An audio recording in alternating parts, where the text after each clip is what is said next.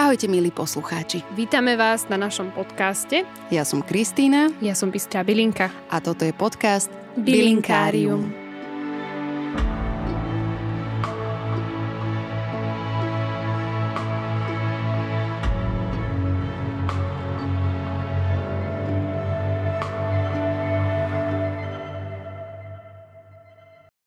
Ahojte. Dnes sa budeme baviť o otcovi otcov, o patrónovi zamilovaných a o čaroplnom lieku. Pri tomto fešákovi sa prelíňajú dejiny celého neolitického, antického aj moderného sveta. Každá známa civilizácia si zamilovala ten terém harmanček. Využívali ho stáročia na tajúplné elixíry počas rituálov pod holým nebom a v nádherne zdobených chrámoch či v jednoduchých hlinených domčekoch. Harmanček ale nie je jednoduchá bylinka na rozbor. Má približne 20 rôznych druhov, ktoré sa od seba líšia diametrálne chemickým zložením. To diametrálne asi nechám špecificky na chemikov, aby to vedeli e, rozložiť a aby spravili z toho rozbor. E, každá je niečím vynimočná. A je naozaj umenie ich na piesočnatých lúkach rozpoznávať.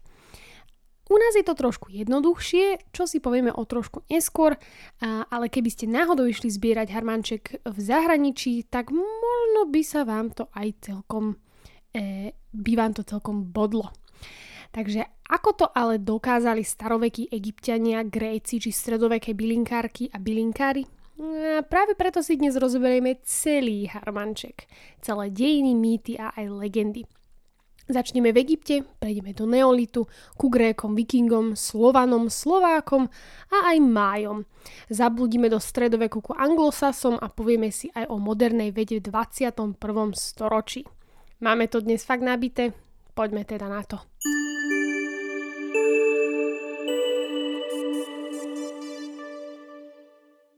Dnes budete mať čest zažiť na vlastnej koži chaotickú náturu harmančeka. Väčšina ľudí si pod jeho názvom predstaví matrikáriu kamomíliu alebo matrikáriu rekrutitu, čo je to isté, harmanček kamilkovi. A kameleum kame, kame, kameemelum Áno, tak nobile, čo je vlastne Roman rímsky alebo Harmanček rímsky, ktoré ste už isto kupovali v lekárniu alebo u svojej bylinkárky. Tie menej známe sa u nás na Slovensku ťažko dohľadávajú a väčšinou sa ani nedajú kúpiť, ale ak vás trápi zvedavosť, nájdete ich pod latinským názvom na našej webovej stránke www.bystrabilinka.sk.com. A tam máte vlastne všetky vymenované, ja už pre svoje, pre svoje mentálne zdravie nebudem všetky vymenovávať, pretože sa mi vždycky popletie pri nich jazyk. Každá jedna z týchto byliniek má svoj príbeh. Ale keď budem dnes hovoriť o harmančeku, tak budem zhrňať aj rímsky, aj kamilkovi. Tie sú naše dnešné hviezdy. Títo nádherní liečitelia patria pod astrovitých rastlín, medzi ktoré sa zaradujú aj podliakovité, aj čakankovité, čiže tam ich je celkom dosť. Svoj latinský názov chamomília Dostal tento fešák od Grékov, samozrejme od Grékov, od koho iného by dostala bylinka nejaký názov, no ale teda e, od Grékov, ktorým ako aj Španielom pripomínal vôňu jablka. A preto harmanček nazvali chamaj a melon, čo v preklade znamená jablko pri zemi, pretože voňala ako jablko. Väčšina sveta pomenovalo harmanček rôznorodnými formami slova chamomile, ale my patríme do skupiny, v ktorej nájdete manzi, manzanilla, Španielsko, bambone, čo je arabčina, yangangu, yangangju, Čína a papatia, Turecko, ktoré sa odkláňajú od pôvodného latinského názvu. Ešte jednou zaujímavou informáciou, ktorá sa viaže na pomenovanie tohto fešáka je víno, ktoré Španieli do dnešného dňa vyrábajú a ktoré nájdete na predaj pod menom manzanilla alebo malé jablčko. Názov naraža na špeciálne kvásnice známe ako Veil de Flor, v ktorom sa po zhlúčení lipidov vytvárajú malé kolónie podobajúce sa na flor alebo v preklade kvety. A okrem toho víno je fakt vynikajúce, oplatí sa vyskúšať, ak budete mať na to možnosť. Čomu značí ale matrikária? Jej koreňom je slovo matrix, čo je v preklade lono, alebo ďalší koreň je mater, čo je v preklade matka. Až pri liečiteľstve by som sa rada porozprávala o tom prepojení so ženskými ochoreniami, ale teda práve preto dostalo svoje meno matrix, lono a mater, matka.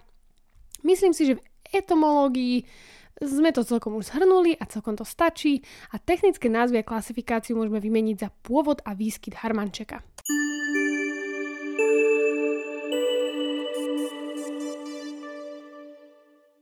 Príbeh každej bylinky korení vždy v neistote. A nikdy vám nikto nebude vedieť povedať, kedy sa začali individuálne objavovať na zemskom povrchu.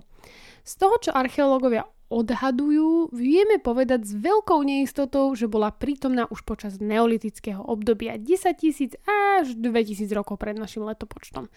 To, či bola známa ako liečivá, je či jedla, prvým civilizáciám v Induskom údolí, či harpaských kráľovstvách, dnešná Sýria, sa nemáme ako dovtipiť. Celkom solidné dôkazy ale vedú do Európy a na západnú Áziu, kde sa rastlina zrejme prvýkrát objavila. Prvá civilizácia, ktorá sa ujala kultivácie harmančeka, sú bez pochyb Egyptiania, o ktorých si povieme za malú chvíľku. V 21. storočí nájdete bylinku na každom kontinente okrem Antarktídy a južnom, južného póla keďže tieto krajiny sú veľmi, veľmi studené a nič tam skoro nerastie. Nechcem povedať, že nič, lebo neviem teraz presne, aké bylinky tam rastú, rastú, ale ja ich nepoznám. Mnohé krajiny si ho vyslovene priviezli a začali ho pestovať na komerčné využitie. Krajiny ako Egypt, Argentína, Nemecko, Francúzsko, Taliansko, Turecko, Grécko, Bulharsko, Maďarsko a Austrália. Ale aj naše drobunké Slovensko si dodnes zarábajú pomocou harmančeka. Štatisticky je celkom výhodný na pestovanie, keďže je čoraz viac využívaný vo farmácii, v potravinových vedách, v kozmetike či parfémovom priemysle. V Nemecku v roku 1992 vypestovali a predali cca 5000 tón, v Taliansku okolo 1000 až 1200 tón, ktoré mali hodnotu 3 milión dolárov. Hm. No, kto by to povedal? U nás sa kultivácia pestovania rozbehli v 50. rokoch 20. storočia a dnes máme približne 100 až 200 hektárov polí vyradených čisto len na výsev a pestovanie harmančeka. Naši polnohospodári sa sústredia na šlachtenie odrôd ako napríklad bona a novbona a tetrapoidné, tetrapo, tetraploidné odrody goral a lutea. Naše kultiváty sú vynimočné vysokým obsahom bisabolu, bololu, bisabololu, bisabololu, áno, tieto chemikálie, ja neviem, klobok dole pred tými, ktorí študujú naozaj tú chémiu. E, čo je prírodný alkohol a bezfarebný viskozný olej, ktorý je primárnou zložkou esenciálneho oleja získaného z harmančeka. Ten je krásne modrý. Krásne modrý. Čo mne ako bylinkárke, keď som o tom čítala prvýkrát, vôbec nedávalo zmysel, ako môže žlto-biela rastlina vytvárať modrý esenciálny olej chémia a veda sú úžasné. Na stránke máme aj link, ktorý vás zoberie priamo k tomuto a môžete sa viac ponoriť do chémie. Opäť by som dosť rada o tejto téme povedala aj viac, ale keďže máme nabitý program dejinami, liečiteľstvom a dôležitou súčasťou podcastu, počas ktorého si povieme, ako rozlíšiť jednotlivé harmančekovité druhy, pôjdeme pekne krásne ďalej.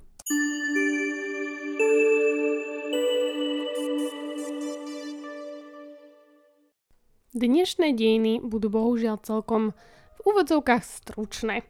Harmanček, aj keď dosť populárny, tak v minulosti nie až natoľko dôležitý, aby o ňom staroveké civilizácie písali legendy a prepájali ho s rituálmi.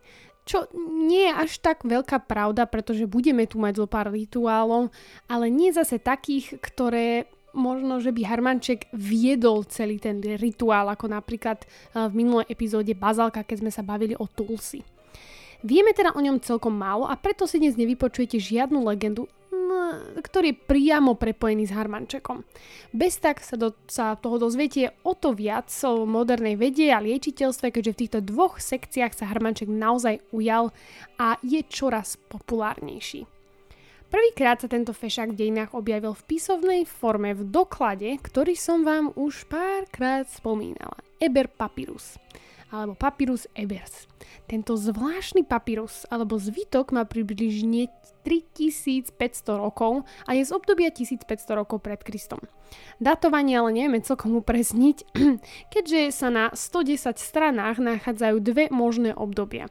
V papyruse je spomenutý faraón, faraón Amenhotep, Prvý, ktorého meno znamená Amun je spokojný. E, pre tých z vás, ktorí nepoznáte egyptské božstva, tak Amun je veľmi podobný Zeusovi v gréckej mytológii, mytológii a jeho meno znamená neviditeľný. A plus ešte okrem toho Anemhotepa, Amenhotepa, tak uh, sa tam objavuje aj meno neznámeho kráľa z obdobia 3000 rokov pred Kristom.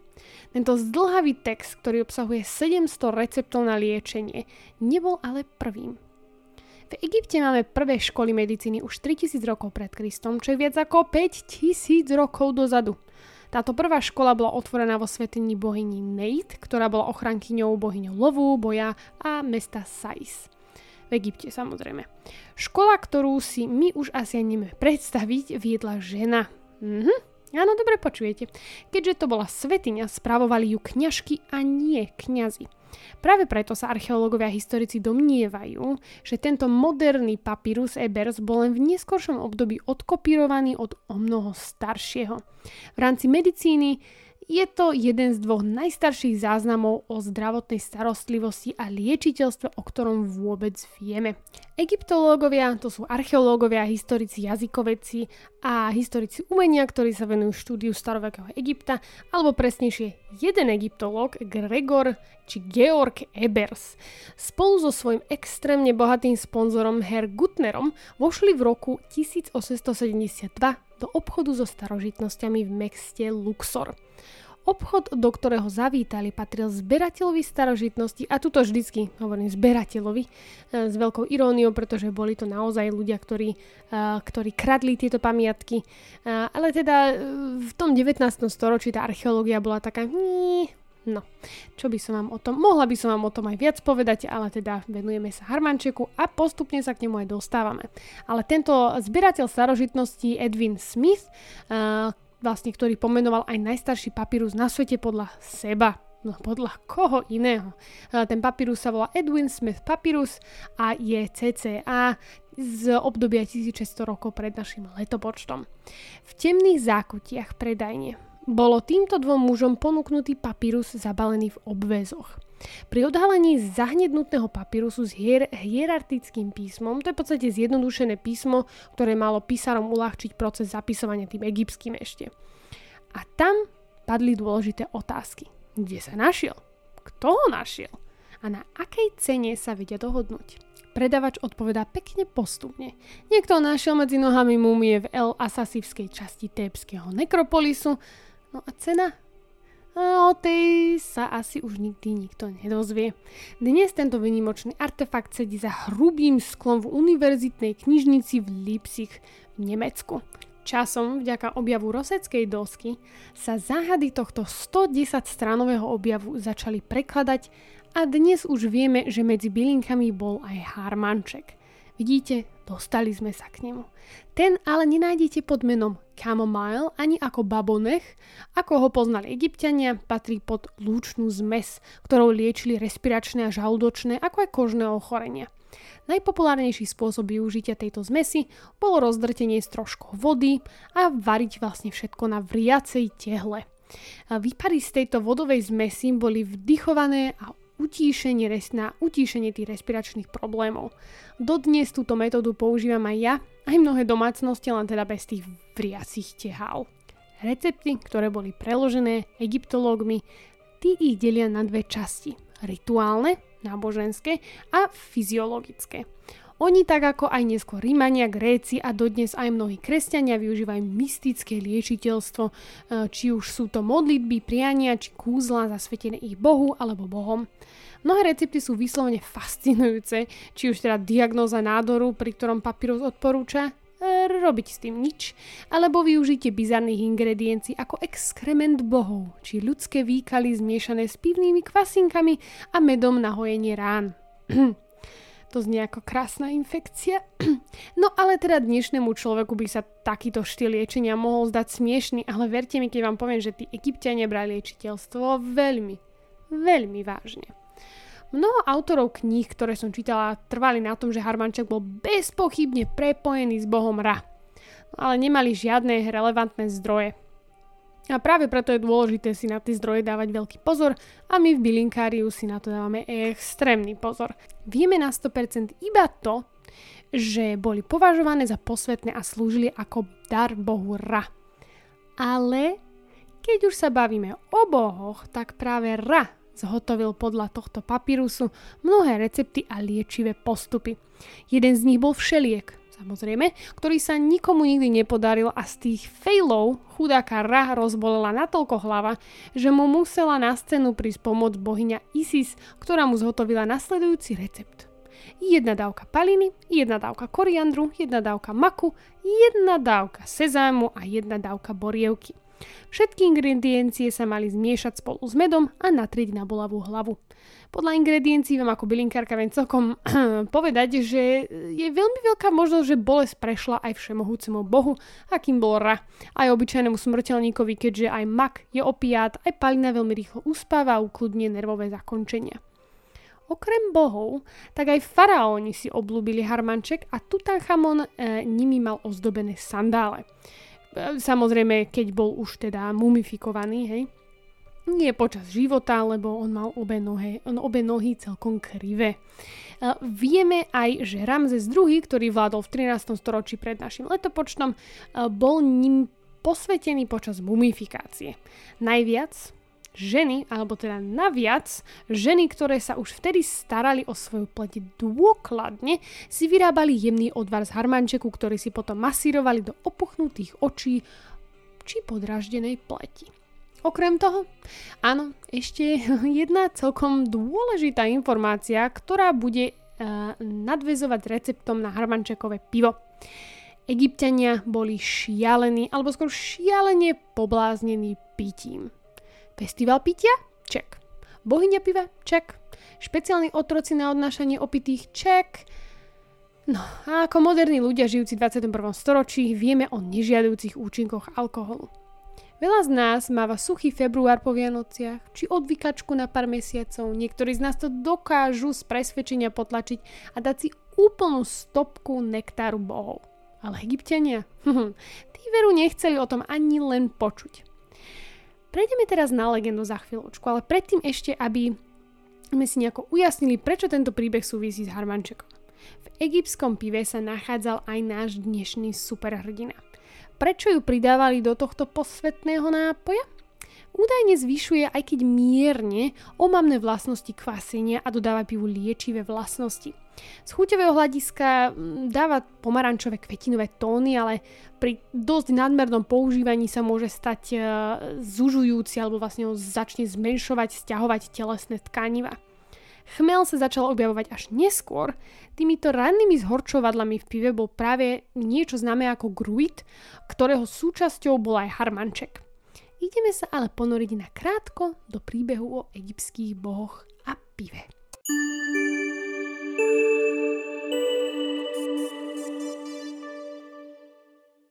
Ľudstvo, ktoré stvoril Ra, si ho čoraz viac nevážilo. Často, keď Ra načúval rozhovorom smrteľníkov, započul aj klebety o ňom samom. Akémukoľvek bohu by sa táto situácia nepozdávala a tak sa rázne rozhodol ich všetkých zahubiť. On ako najvyšší z božstva si nechcel ruky zašpiniť krvou, preto túto dôležitú úlohu prenechal bohyni Sachmet. Zadal jej úlohu a bohyňa s leviou hlavou sa s radosťou pustila do bezbranných ľudí. Vraždila tu, vraždila tam a čím dlhšie robila špinavú prácu bohura, tým viac ju to bavilo. Jej nenásytnosť vraždiť začala po chvíli štvať aj jej pána a premohla ho ľútosť nad ľudstvom. Prikázali jej s celou vecou prestať. Počúvala ho? Mm-mm, neveru nie. Verila, že keď už niečo začala, tak by to celé mala doklepať aj do konca. Raz sa teda ocitol s celkom veľkým krvilačným problémom. Ako ho vyriešil? Vo svojom príbytku vyrobil za jednu noc 7000 sudov piva, ktoré zafarbil na červeno a rozlial ho po poliach. Keď krv zbadala Sachmet, začala ju nenásytne piť. A po chvíľke aj bohyňa tak mocná ako Sachmet sama upadla do tuhého spánku. A takto prosím pekne Rah zachránil situáciu a povedľa toho aj ľudstvo pred vyhľadením. Táto legenda sa ujala natoľko, že si starovekí egyptiania vytvorili festival opitosti, kedy oslávili opitosť Sachmet, ktorej podgurážený stav všetkých zachránil. Festival vám ja dnes ale nebudem rozvíjať. Ja viem, že vás to zaujíma, ale keď vás to zaujíma natoľko, že by ste si k tomu naozaj chceli sadnúť, neváhajte siahnuť po knižke od Marka Forcia, Forcita. Uh, to sú vlastne stručné dejiny opitosti, ktoré nájdete v Pantare a v Martinuse. Je to nádherné dielo, ktoré prekvapí a poučí aj tých najväčších skeptikov dejín. My ale ideme ďalej ku ďalšej etape tejto epizódy.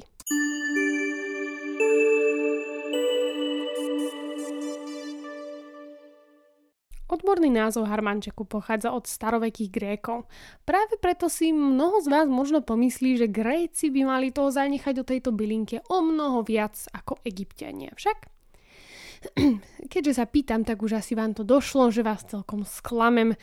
Veruje toho asi toľko ako od egyptianov, pomenej. Prvé zapísané poznatky, kde je spomínaný náš dnešný hrdina, pochádzajú zo zápiskov Hippokratesa, ktorý žil 500 rokov pred našim letopočtom, neskôr Diskoridesa od prvého storočia, ktorý žil v prvom storočí nášho letopočtu a neskôr aj od Gréka Galena, ktorý vlastne žil počas druhého storočia nášho letopočtu a bol uh, lekár pre rímskych cisárov. A je to vlastne jeden z mojich najľúbenejších lekárov v dejinách, aj keď teda má celkom takú rozdvojenú osobnosť, ale tomu sa ja dneska venovať nebudem. Diskorides odporúčal uh, si privoňať ku harmančeku, aby si človek vedel dobre pokýchať. Praktickejšie rady od neho boli na bolesť hlavy, horúčky, žalúdočné problémy, menštruačné bolesti, vidíte? Tam sú už tie problémy, zo, teda ženské problémy, či teda obličkové kamene. Metódy okrem privoňania odporúča kúpele, naparovanie, zábaly, či už ako oleje, maceráty alebo čaje. Vedel veľmi dobre, že by bola škoda nevyužiť tento zázrak prírody. Najpopulárnejší bol ale čaj. Či už to boli starovekí Gréci, Rimania či moderní Byzantínci, čaj mal vždy hlavnú rolu v liečiteľstve, keď sa bavíme o harmančeku. Galen odporúčal čaj na problémy s pečenou, Hippokrates vylúčenie na horúčku, Hildegard z, Bin- z Bingenu, to vlastne 12. storočí pred na- e, nášho letopočtu, trvala na liečbe odvarom pri bolestiach, ktoré my ženy znášame každý mesiac a Nikolás Kulper, ktorý žil v 17. storočí, samozrejme nášho letopočtu, ho predpisoval proti akejkoľvek bolesti. Májovia si robili čaj s harmančekom, limetkovým listom pomarančom, ktorý mal slúžiť na pozbudenie duše. Po celé stáročia ľudia nechávali meso v odvare harmančeka, aby sa im nepokazilo. Domorodí indiáni si z celej rastliny vyrábali napríklad parfém. Vikingské ženy odvar zase využívali na melírovanie. A, pauza, melírovanie? Melírovanie. Dnes už vďaka modernej vede vieme, že vám harmanček nevytvorí žiadny melír, ani vám vyslovene nezblednú vlasy. Čo ale vieme, a tuto je recept, je, že keď zmiešate 30 g sušeného harmančaka s 1 litrom vody a necháte všetko variť na nízkom ohni, kým sa všetko zohreje, potom pekne necháte schladnúť na mierne teplejšiu teplotu, akou je tá izbová a vie vám zaručene dodať textúru do vlasov. Nie je to nejaký fantastický obrovský rozdiel, ale dodá niečo extra vašim vlasom. Sama som to párkrát skúšala, ale úprimne bohužiaľ mám príliš nové vlasy a dosť husté na to, aby som videla aj veľký rozdiel. Ale z toho chemického hľadiska vieme, že harmanček obsahuje malé množstvo žltého farbiva, ktoré dokáže svetlé vlasy mierne zafarbiť na krátku dobu. Skúste, ak vám to nebude fungovať, tak ste aspoň dali vlasom niečo zdravé a dobré, keďže harmanček dokáže veľmi dobre ukludniť podráždenú pokožku. Ale späť k dejinám. My Slováci, a tu prichádzame konečne na parket my Slováci a my Slovania, sme mali vo zvyku už od 20. storočia sa pokloniť liečivej sile harmančeku, eh, keď sme ho na lúke zbadali. A ak ste mali už niekedy tú čest za, zúčastniť sa Svetojanskej noci, tak istotne viete, aký je to magický deň plný čara domáceho hm, krojov, mágie a zvykov. Ale vedeli ste o tom, že súčasť tejto noci bol aj harmanček? Začneme ale pekne krásne na začiatku, aby sme ho vedeli celkom istotne zaradiť ku dnešnej našej, dnešnej našej identite.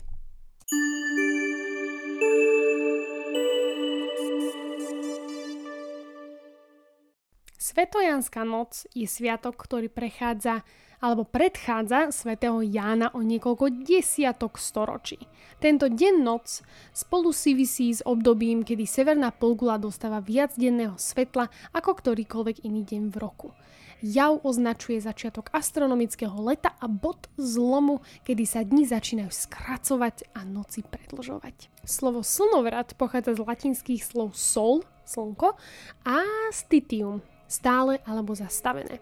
Už počas neolitu, neolitu si ľudia všimli, že ako leto postupovalo, slnko sa na oblohe prestalo pohybovať smerom na sever a potom sa začalo opäť pohybovať smerom na juh, kedy sa leto zmenilo na jeseň.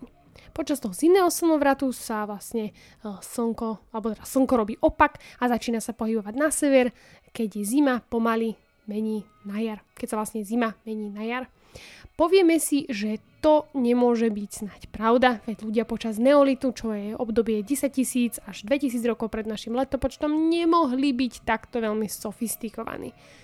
Protirečia nám ale neolitické stavby ako je Stonehenge, ktorý bol postavený v Británii 2400 rokov pred našim letopočtom, ako Bekli Tepe, v ktorom som nedávno bola. A je to úžasný zážitok, odporúčam, eh, ktorý bol postavený v Turecku 9000 rokov pred našim letopočtom. Veľká Sfinga a Kajferho pyramída, eh, ktorá bola postavená v Egypte 3200 rokov pred našim letopočtom, Newgrange, čo je v Írsku 3200 rokov pred našim letopočtom a počas neskôrších dejín aj Machu Picchu, čo je vlastne v Peru z 15. storočia, Čičenica v Mexiku z 11. storočia. Pri všetkých týchto číslach a dátumoch, a teda názvoch, všimli ste si, že každá jedna stavba sa nachádza tisícky kilometrov jedna od druhej. Je síce pravda, že tieto mohutné stavby boli postavené tak strašne dávno, že si nemôžeme byť na 100%, ani na 80%, ani na 50% istí, aký účel mali pre architektov. Vedci ale hľadia na tieto stavby ako na symboly, ktoré slúžili ako alarm pre domácich, že nastalo obdobie, kedy môžu začať siať svoju úrodu. Egyptianom dopomáhal aj Níl, ktorý v období 20. až 24. júna, kedy vlastne je obdobie, obdobie slnovratu, zaplavil polia, na ktorých bola závislá každá jedna dynastia. Pre Grékov tento deň symbolizoval začiatok nového roku, či štart pre olympijské hry alebo festival Kronosa, alebo ktorý vlastne je nazývaný Krónia boha polnohospodárstva, ktorého sa mnoho, mohli zúčastňovať aj otroci. E, prečo hovorím, že aj otroci, nie teda v takom, e, v takom nadstavení, že oni v ten deň robili otrokov na festivale, ale oni sa mohli tohto, tohto festivalu zúčastniť e, ako kvázi voľní ľudia na jeden deň. Je šialené si porovnávať tieto vzdialené miesta a snažiť sa tvrdiť, že všetci mali v podstate v rovnakom období rovnaké priority. Svet sa ale nemení. A tak ako aj dnes, tak aj v dávnej minulosti naši predkovia museli sledovať prírodu na to, aby vedeli prežiť čo najdlhšie. Presuňme sa ale na ďaleký východ. Stále sa bavíme o slnovrate, mimochodom o letnom slnovrate alebo uh, svetojanskej noci. Uh, pre starovekú či modernú Čínu festival slnovratu je 21. júna a je známy ako Xiaji Slávia ho už od 3. storočia pred Kristom počas vlády dynastie Chan a trvá približne 15 dní v troch štádiách. Pre starovekých Číňanov tento festival nebol až tak dôležitý ako zimný slnovrat, u nás e, známy ako Vianoce. Počas Xianji e, farmári vybehli do polí so zmesou spálených listov chryzantény, aby posiali obilie, ktoré im rástlo. Táto zmes mala zabrániť plesňam a chorobám a dokonca nám ostala aj pieseň, ktorá sa počas slávnosti spievala. Juju čo v hrubom preklade znamená pieseň 9 deviatín alebo počítanie do 9, ktorá opisovala leto, začiatok jesenia príchod zimy približne v 80 81 strofách. K tej chryzanténe mi ešte nedá dodať, že pre čínsku medicínu minulosti bola chryzanténa to, čím harmanček pre nás. Oni síce mali harmanček, ale viac sa potom neskôr objavovala chryzanténa na liečenie, aj keď v dnešnej dobe je už teda harmanček extrémne populárny. Súvisí to? Netuším, ale je to docela zaujímavé, že v rovnakom období sme slávili tak odlišné kultúry bylinky s podobnými účinkami na zdravie. Ale čo my v Európe? Slávili sme vo veľkom. Slovania tento sviatok pomenovali koupadla, anglosasi zase lithia. Podobne boli na tom aj Germáni, aj Kelti s trošičku odlišnými tradíciami. My sme robili to, čo robíme dodnes. Zakladali masívne vatry. Tieto masívne kopy dreva mali dobiť energiu slnku, aby svietilo čo najdlhšie a dodalo silu a moc našej úrode. Verili sme v rôzne zaujímavé povery, ako napríklad Zem sa otvorí a odhalí svoje poklady, kvety a stromy nadobudnú magickú moc, v lese bude možno nájsť zlaté paprade, zo zeme bude prúdiť silný prúd energie otvorí sa brána medzi svetmi, ožijú nadprirodzené sily, ľudia môžu komunikovať s duchmi svojich mŕtvych. Ďalšie také krásne povery a legendy, ktoré sme si šepotali okolo vatry, boli prepojené s bludičkami a lesnými pannami a výlami. Ak by ste mali dobré srdce, mohli ste tieto bytosti pozorovať pri tanci a nemali vám nejako ublížiť. Ak mal však človek zlé úmysly, hrozilo mu, že nadprirodzené bytosti spôsobia nejaké nepríjemnosti alebo dokonca zabijú. Možno vás téma týchto lesných bytostí a slovenských povier zaujíma a ak to tak je, mám ďalšie, možno trošku antikvariátové odporúčanie. Knihu som našla po hodinu v Čechách na povale na našej chate a napísal ju Jozef Košťal. Je bohužiaľ zabudnutým, zabudnutým etnológom a etnografom, a napísal knižku ze sveta pohádek a bájí v roku 1903 a obsahuje príbehy o sudičkách, bôžkoch domácich, raráškoch, špírekoch, vodníkoch, dýmach a mnohých iných magických bytostí, eh, v ktoré sme verili srdcom i dušou ešte ako eh, síce rozdelený České kráľovstvo slovenské, ale on teda zbieral z, celého, z celých Čiech a Slovenska tieto nádherné príbehy, o ktorých sa podľa mňa ani veľmi nedozviete mimo tejto knižky. Takže dá sa zakúpiť len v antikvariatoch, ale som si istá, že ak máte na povale hrbu kníh, je veľká pravdepodobnosť, že tento skvost tam nájdete, lebo to bola veľmi populárna knižka. Je to fascinujúca kniha, tu ale prichádza na scénu Harmanček.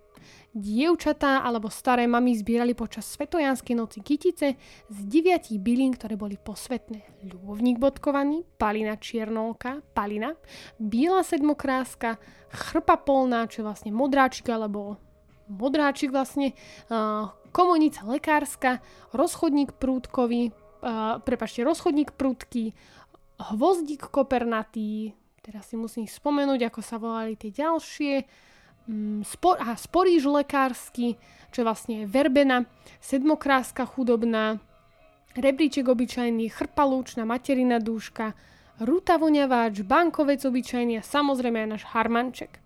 Deti si medzi tým zo svetojanských byliniek pripravovali malé svetojanské záhony, za ktoré mohli byť odmenené v súťažiach. Slobodné dievčatá z týchto byliniek vyrábali vence a aby kúzlo fungovalo, nesmeli pri trhaní rastlín hovoriť ani sa obzerať. Potom nechali vence z, z rúžičkových alebo z týchto krásnych bylín plávať po vode a sledovali, kde sa zastavia. Ak, zas, ak zostali zakliesnené pri brehu, dievča zostalo v chalúbke. Ak plávalo, plával vlastne tento veniec ďalej po vode, dievča sa malo v blízkej budúcnosti vydať za mládenca z miesta, kde veniec plával.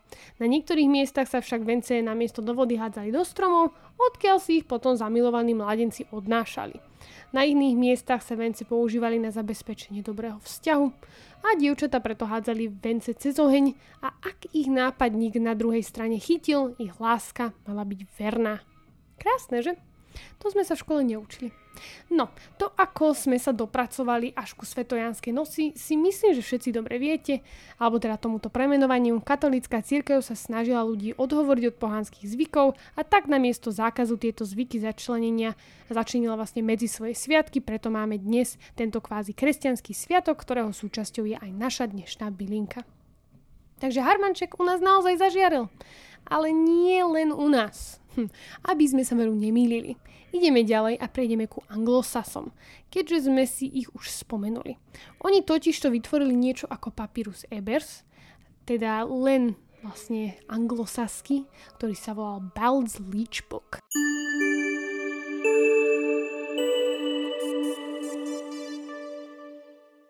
V tomto podcaste sme sa vždy len okrajovo venovali anglosasom.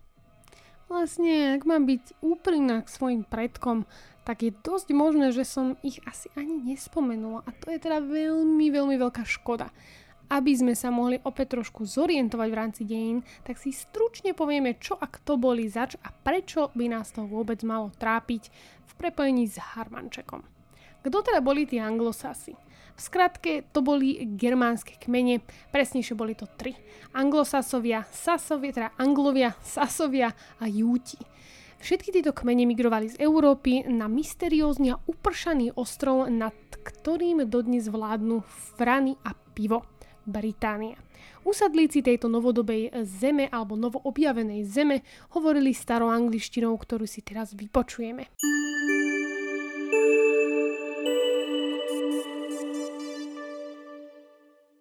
Soglice, un fam darum as ye warden ye bod from fam casere Augusto, fat al at weret homercod. Theus to mercodnes was aris ye warden from fam daemon Syria Cirino, Ani zďaleka angličtina, na ktorú sme zvyknutí. Ja som čiastočne počas vysokej školy musela lúštiť a učiť sa tento nemožený jazyk a ako aj pri Nemčine som sa topila bez pomoci a konec koncov aj bez výsledkov. Späť ale ku anglosasom. Vieme o nich celkom dosť, keďže eurocentrické inštitúty mali záujem o svoje dejiny, mali na to čas, peniaze a mužov, ktorí nemuseli držať v ruke luk či meč, ale v pohodlí archívov v zámkoch a kaštielov mohli držať pero a písať na papier. Čo nám ale darovali tieto kmene a prečo by nás vôbec mali zaujímať? Prvým darom pre svet v 8. storočí, nášho letopočtu samozrejme, bol mních známy ako Bede. Bede bol mníchom v Severohumbersku, alebo inak známa Northumbria, Británii v 8. storočí a skúmal prílivy a odlivy, ktoré potom podrobne zaznamenával. Predpovedanie prílivu a odlivu bolo vždy extrémne dôležité pre ľudí, ktorí sa živia plodmi mora. No a keďže oni žili na ostrove, viete si to myslieť. Komerční a rekreační rybári využívajú dodnes svoje znalosti eh, o prílivoch, odlivoch a prílivových prúdoch, aby im pomohli zlepšiť ich úlovky. Ďalší dôvod, prečo sme, alebo prečo by sme mali poďakovať, eh, je, že teda navigácia ľudí cez plitké vody a plitké prístavy, eh, vnútrobrežné vodné cesty a ústia riek si vyžaduje znalosti o čase a výške prílivu a odlivu, ako aj rýchlosti a smere prílivových prúdov. To, že ho vôbec napadlo niečo takéto monitorovať, je zázrak sám o sebe. Vďaka nemu sa táto metóda rozšírila po celom ostrove a umožnila námorníkom, rybárom a komerčným lodiam lepšie rozvíjať ekonomiku v rannom stredoveku. Títo ľudia neboli neschopní a ani pri inžinierstve a architektúre. Pri rôznych experimentoch využívali prenosné slnečné hodiny, sviečkové hodiny či vetrone Áno, Vetrone, jeden šialený na dané historické obdobie 10. storočia, um, jeden šialený mních známy ako FMR, uh, si zhotovil niečo podobné Vetroňu, s čím preletel z vysokej veže.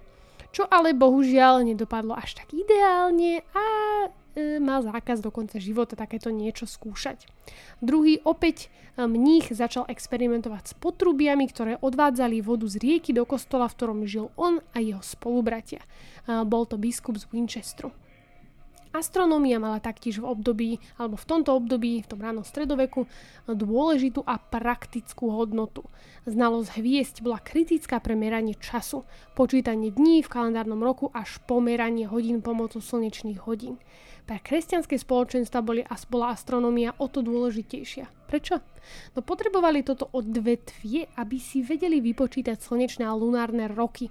Keďže dátum ich najvýznamnejšieho dňa, čo bola Veľká noc, nie Vianoce, sa z, rok, z roka vlastne na rok menili podľa toho, kedy po jarno, jarnej rovnodennosti nastal spln mesiaca. Vzorec na výpočet, no nebudem vám ho určite hovoriť, ale teda vzorec na výpočet Veľkej noci je pomerne komplikovaný a preto vám o ňom nebudem hovoriť a bol predmetom veľkého stretnutia v roku 664 známeho ako synoda z Whitby. Forma matematiky venovaná výpočtu dátumu Veľkej noci bola známa ako komputus. Komputer? Nie? No, ale Bede, ktorý bol vševedec a dôležitá osobnosť v tejto oblasti, rozobral Komputus vo svojom diele De Temporum Rationale o počítaní času. Ale Bede nebol jediný, ktorý tvoril a písal. Jeho konkurent Balt písal aj o liečiteľstve. A tam tradám, tu nám na scénu prichádza aj náš Harmanček a kniha, ktorú spísal práve mních Balt, ktorá sa volala samozrejme po ňom Balt's Leechbook. Čo táto leechbox znamená? Ak e, máte teda nejaké znalosti v rámci angličtiny, tak slovo leech v preklade znamená pijavica, čo s názvom ale nemalo nič spoločné. Leech bol titul, ktorý nosili s hrdosťou lekári v rannom stredoveku.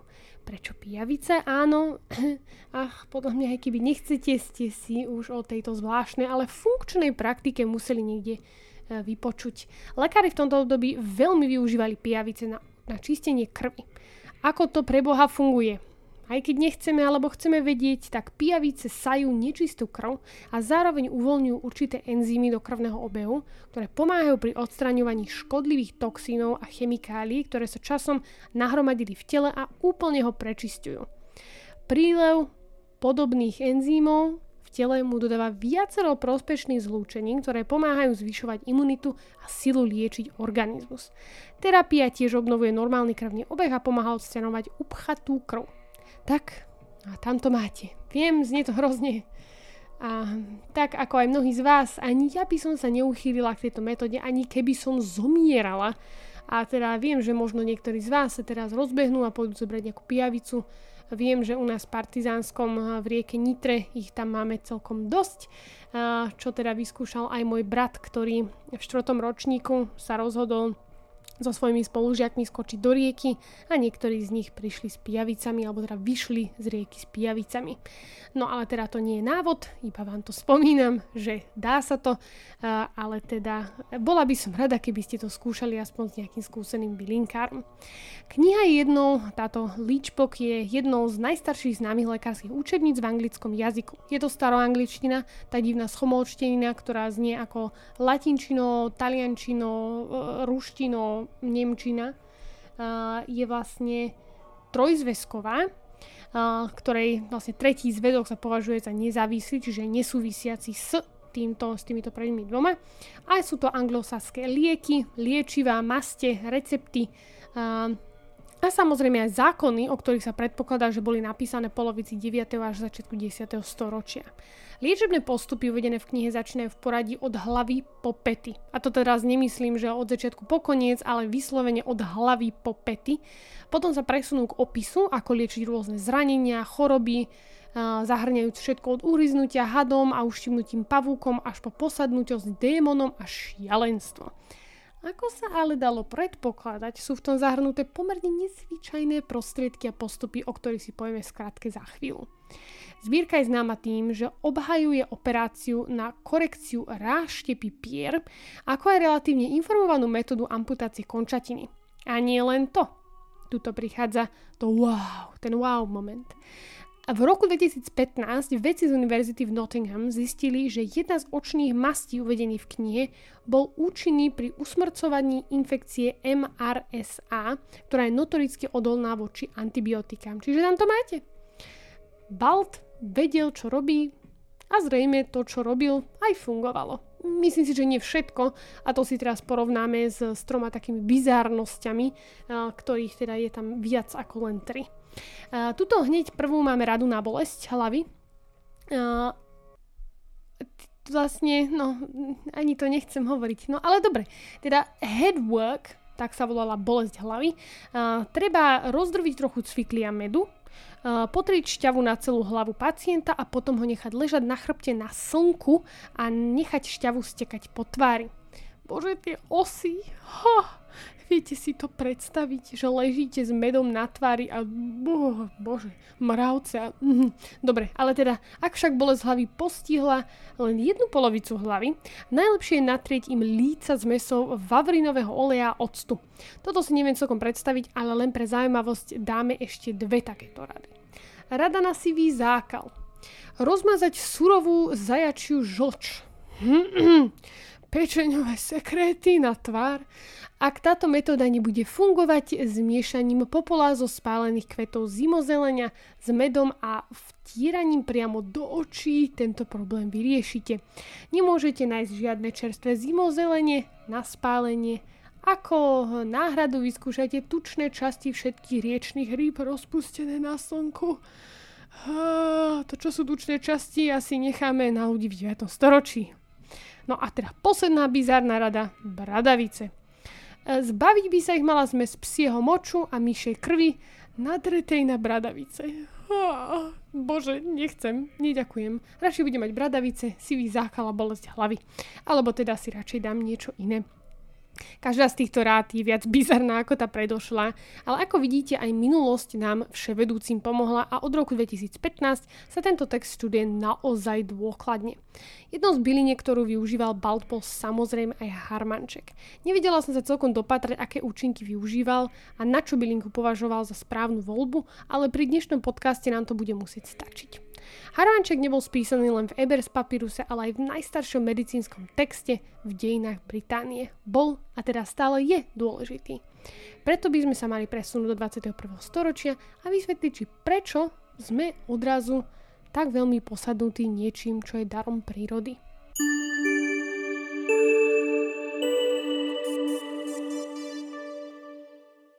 V 21. storočí už máme technológiu, laboratória a vševediacich vzdelancov, ktorí za posledné dve storočia dokázali naozaj prekutrať všetky využitia harmančeka.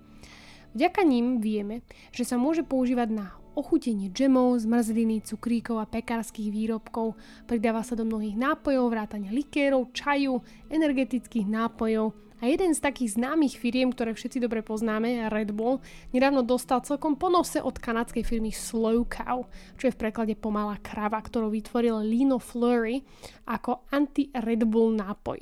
Jeho výtvor má ísť proti energetickým nápojom, ktoré podľa mnohých štúdií, štúdií zvyšuje úzkosť a nervozitu. A teda preto Flery vytvoril Slow Cow na ukludnenie. Tento nápoj obsahuje okrem harmančeku aj teanín, valerianu lekársku, mučenku a ďalšie zložky známe svojimi upokojujúcimi účinkami. Harmančekový prášok sa používa v kozmetike, či v mydlách, šampónoch, kondicionéroch, tóneroch, maskách na tvár, sérach a prípravkoch e, na umývanie tváre. Jedným z mojich obľúbených šampónov, ktoré obsahujú chemické látky z Harmančeka, vyrába talianská firma Lavko. Samozrejme to nie je nejaká preferencia, toto je vlastne, pre, prepačte, toto je preferencia, nie odporúčanie. E, každý má iné vlasy a iné požiadavky od svojho šampóna. Ale olej, o ktorom som vám spomínala na začiatku epizódy, sa používa do parfúmov, alebo teda esenciálny olej a aroma, aromateo aromaterapeutických sviečok. Prečo je to také dlhé slovo? Čo sme Nemci? No teda farmaceutické prípravky ako kapsuly, topické krémy, gély, kvapky, Zahrňajú aj výťažky z harmančeka, ktoré viete nájsť aj u nás v lekárni, či už na bolesť žalúdka, či na rôzne opuchy a dokonca aj na uštipnutie od komára. Jediný problém je po ňom strašne veľký dopyt a farmári nestihajú produkovať dostatočne veľké množstvo. Ako ich ale rozpoznáte v prírode, ak nemáte chuť kupovať ich v lekárni alebo v lokálnych obchodoch? Takže, u nás na Slovensku, ako som na začiatku hovorila, nájdete rumanček kamilkový, čo je vlastne matrikária recrutita a e, rumanček discovity, čo je matrikária discoidea. Rumanček kamilkový je známy ako aj ten nemecký German chamomile a discovity ako pineapple weed alebo ananásová burina. My nemáme s rozpoznávaním taký veľko veľký problém. Rumanček kamilkový má žltý stred a biele lupene. Ak rozrežete hlavičku kvetu, a vnútro je duté, našli ste to, čo ste hľadali. Ak by ale vnútro hlavičky mala pevné, tak ste natrafili na ruman anglický alebo English chamomile. Na English chamomile, alebo ten ruman anglický, nemáte veľkú šancu natrafiť na Slovensku, aj keď viem, že sa vyskytuje v určitých častiach, ale teda nie je až taký rozšírený. Najviac, ak teda uvidíte žlté, žltý stred, biele lupenie a rozpolite hlavičku naplno, nájdete 100% ten rumanček kamilkový alebo harmanček kamilkový. Ten diskovitý rozpoznáte vďaka vôni listov, ktoré vám pripomenú vôňu ananásu a práve preto ju máme v angličtine zaradenú ako pineapple weed alebo teda tá ananásová burina.